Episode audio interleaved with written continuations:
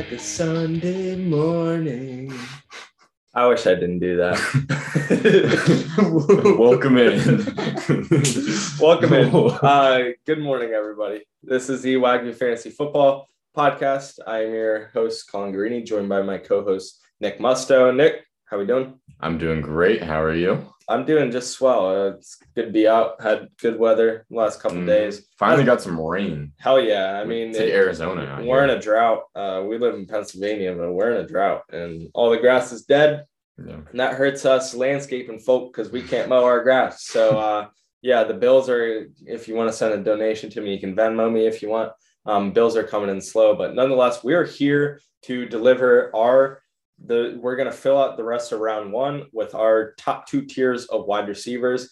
But before we go, into that, let's follow us on Twitter, TikTok, Facebook, and even YouTube at WAGMI Fantasy. And go ahead and visit our website. It's really sexy. Um, you might get turned on at a nice and you can subscribe to our free newsletter, and that's going to be preparing you for draft day. That's going to have everything we have insightful for draft day strategy and in season management. It's going to have uh, trade targets, buy low, sell high type of guys during the season, waiver wire pickups, uh, a lot of strategy into it. It's going to be everything you need as a fantasy manager. I highly recommend you guys to go to our website, again, wagmifantasy.com, and subscribe.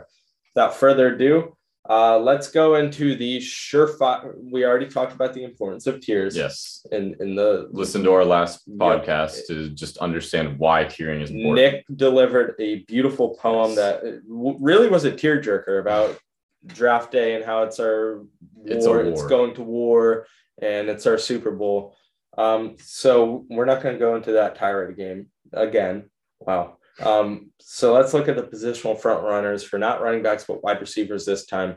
Who is that clear cut tier one duo? So that yeah, there's only two guys in what we would call the Because they're so one. great. Like Yeah. we can't put There's- anybody with them. There's other receivers in tier two that may touch them that have a chance to, but it's clear that these guys have much more of an opportunity to finish as the wide receiver one, and those two are Cooper Kupp and Justin Jefferson.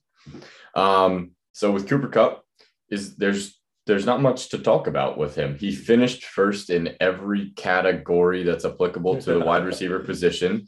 He had the best wide receiver season of all time, and Matthew Stafford is um, apparently really good at creating the best wide receiver seasons of all time, as he did that with Calvin Johnson as well. And need we adding into chiming in for Matt Stafford fan club with fantasy?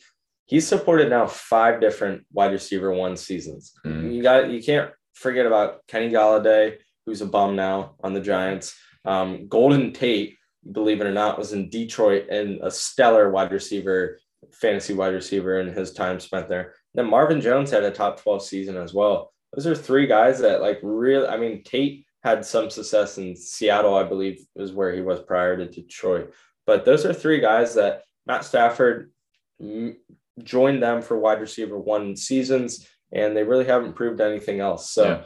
is Cooper Kupp season last year the new the new just routine schedule with those two, or do, are we gonna expect some regression? I don't think it can be set as a standard because it what he did is just like otherworldly. I don't see how he can meet those numbers again. It just doesn't make sense. Yeah. He would be breaking fantasy football. He broke fantasy football last year far and beyond anyone that anyone has Love ever come guy. close to. Yeah.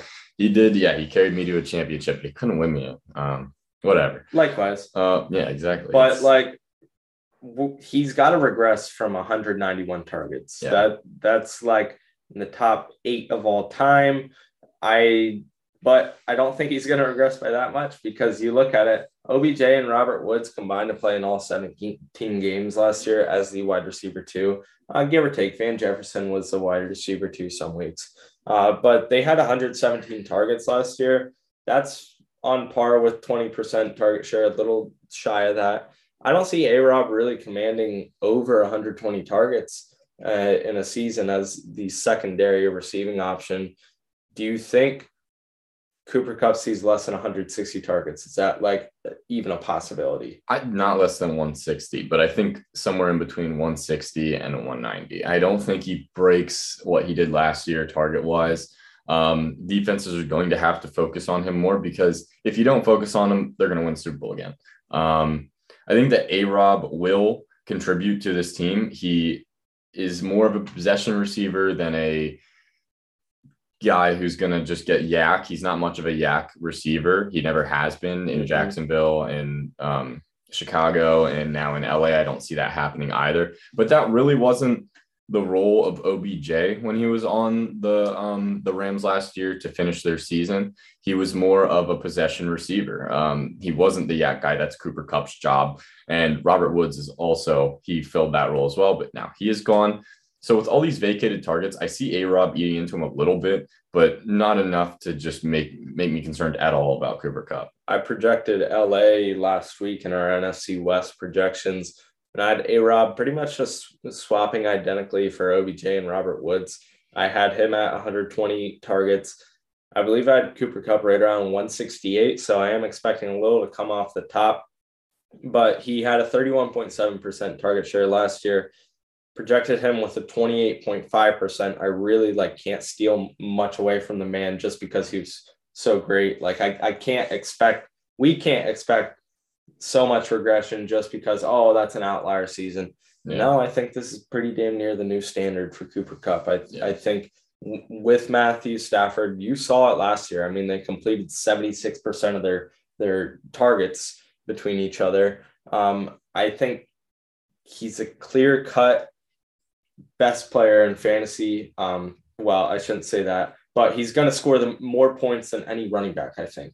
Yeah. Um, Even um, if CMC stays healthy an entire season, I don't see him. That'll that'll be close, yeah. but like uh, Kupps definitely has that argument.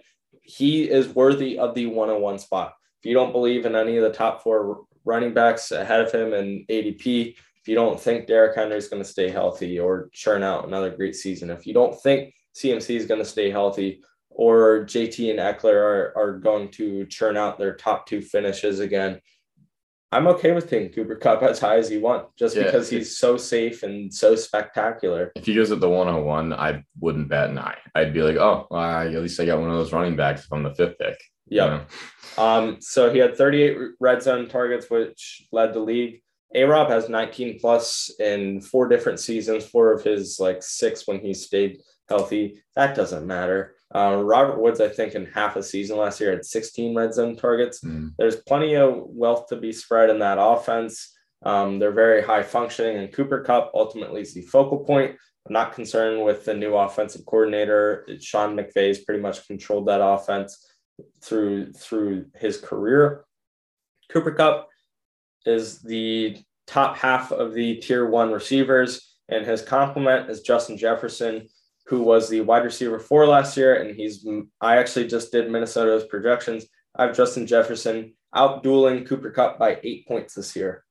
Um, okay. Do you think that is due to the Kevin O'Connell edition? Yeah, yeah, definitely ties into it. Um, you know, you get reports of them being a more pass oriented offense. Justin Jefferson, the focal point. He should be the focal point. He's a dangerous playmaker. He was first in air yards, air yard share deep targets, you name it, he would just lose guys in coverage. Um, he's lethal. I think he's the he's the best wide receiver. I think he's the best wide receiver talent wise on the field. Um, and now that we're going to be throwing more, maybe 600 plus pass attempts from Kirk, um, I think Justin Jefferson leads the league in targets.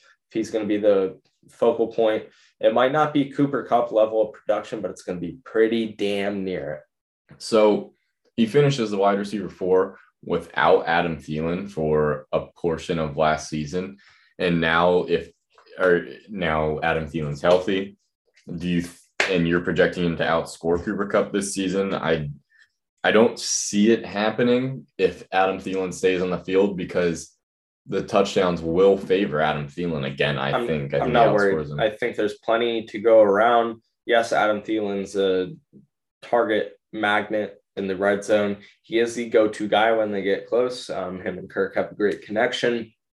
I'm not worried about it. I think there's plenty of wealth to be spread. I projected them out. I think I had Adam Thielen scoring 10 or 11 touchdowns. Um, he scored 10 last year in 13 games.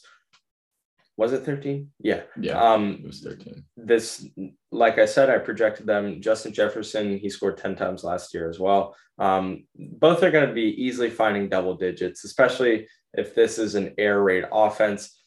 Nonetheless, Justin Jefferson's on a steep upward trajectory ever since entering the league. I mean, he took the league by surprise, churning out 1,400 receiving yards his rookie year off 88 receptions.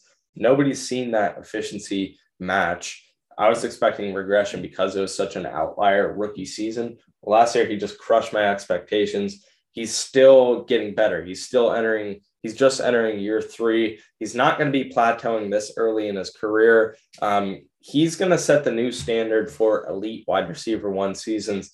And this is going to be the first year where he is the overall number one guy. Yeah, I agree with you. I I don't know if I, I agree with you with everything you said besides finishing number one. I think it is still Cooper Kupp, but by 10 points, if that. Um, I think they're they're definitely in their own tier. I mean, that's Yeah, why they're I yeah, they're tier exactly. one guys. They're the only two guys that I honestly like. I you know we talk about we'll talk about Ja'Marr Chase, Davante Adams, Stefon Diggs, maybe even C. Lamb.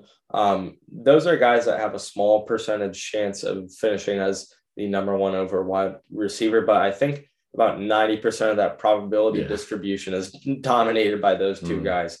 Um, they're the elites of the elites. Nothing's going to stop them from being top three wide receivers unless if there's catastrophic events happening like health issues.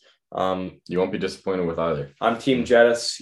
You might be Team Kupp. Um, I don't think you can go. Also. Yeah, I don't think you can go wrong either way. And I would be inclined to reach for one of these two guys over those tier one running backs, just because I feel like they're much safer than any running back. Um, let's flip it around to the other first round caliber receivers. Yeah. So the tier two receivers, um, these are the guys that make up that uh, 10% probability to finish as the wide receiver one. Um, a lot, couple of these guys probably have themselves set in stone as a wi- top five wide receiver. Um, I could see one eking out of that, maybe top seven, top eight, something like that. and you're still not disappointed with that. So let's start here with Ja'Marr Chase, um, everybody's favorite rookie last year. 18 yards per reception. He was super efficient. He was a big play guy, electric games. Um, he can even get tackled, spin around, and then run for 50 yards and score a touchdown. That was an insane highlight. Yeah. Um, so he is not someone that I'm as high on as the other two guys that we have in this tier, Davante Adams and Stefon Diggs, simply because of his partner in crime at the receiver position, Tee Higgins. But I'm not picking him. I'm not picking any of the tier three guys above him. So I would definitely include him in tier two. Um, anything you'd like to say about Ja'Marr Chase? 2.38 fantasy points per target, the Yeah. fourth highest in the league. His connection with Joe Burrow is obviously special. Um, I guess I agree with you. I'm not inclined to take Ja'Marr Chase over Davante or Stefon Diggs, even though he's the eight, highest in ADP. Um, he's going before the other two on average. All can be the wide receiver one overall, but uh, I think Ja'Marr Chase, he definitely has the upside to be that, but he also has the downside with the lack of volume that he receives. He only had 128 targets last year. Yeah. And I guess my question is, will he get more or can he maintain that insane efficiency? I think he can do both. And I can also see something giving between those two, um, that two part question. So Ja'Marr's our consensus top five wide receiver. I'd prefer Davante Adams or Stefon Diggs. Davante Adams is the first guy we'll go into. And the big thing with him is that he's experienced a quarterback change. He's going from Aaron Rodgers to Derek Carr. I don't think that's a bad thing. They had 24 touchdowns together in their last season at Fresno State. Granted, that was a decade ago, but that's That's 20, Fresno State. 24. yeah, right. But 24 touchdowns in 14 games. I mean, that's men amongst boys level of production right there. Um, yeah, so when you look at Davante Adams, I think that he is debatably the most talented receiver in the NFL. I think without a doubt the best route runner. Um, he was a touchdown animal in Green Bay with Aaron Rodgers.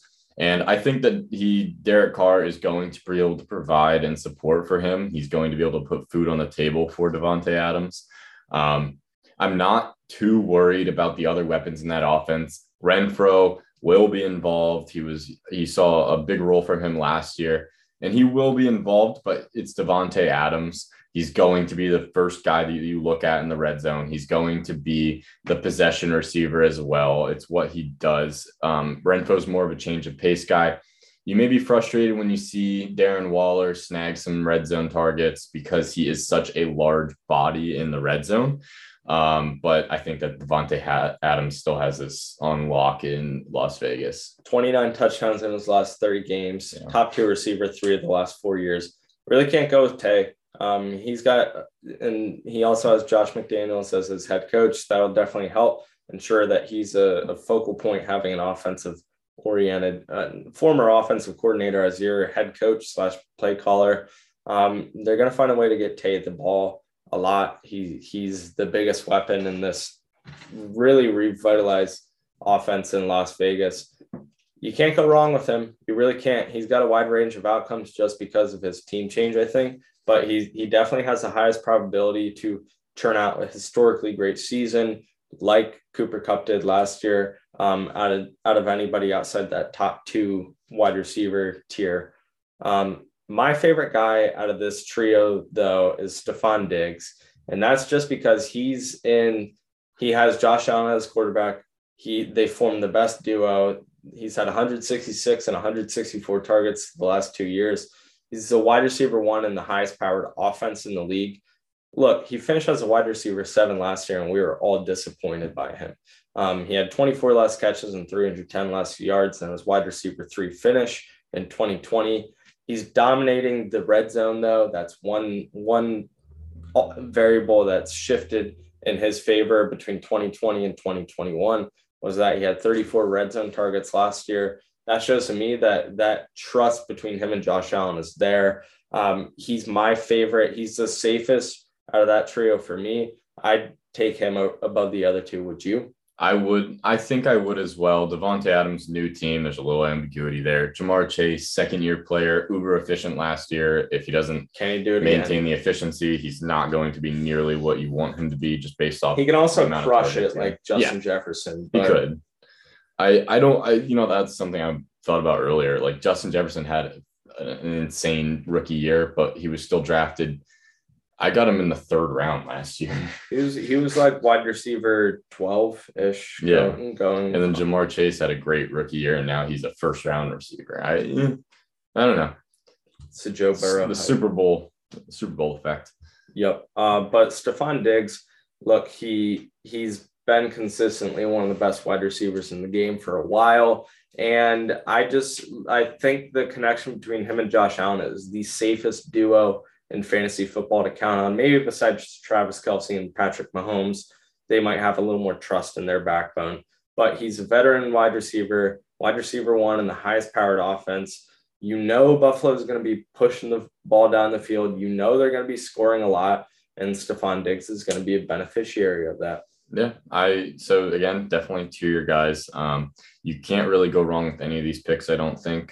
Um, they're so all don't they're all first round yeah. worthy picks. Don't go in with a guy you want you really want Ja'Marr Chase and then just be shocked when someone right before you snags him and then you're pissing your pants trying to figure out what to do. Have your tears ready. If you want a wide receiver yeah. right there, you know, select Adams or Diggs. So those are five guys we talked about today. They're the consensus top five wide receivers. I don't think many people argue that.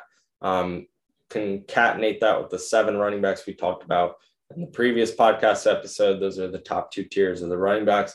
You pretty much got your first round. I mean, Travis. Kelce might go in there above somebody else. Um, but those are the top 12 guys, I think, for for most people between the running backs and wide receivers and you you can't go wrong. You're getting elite yeah. talent between them all.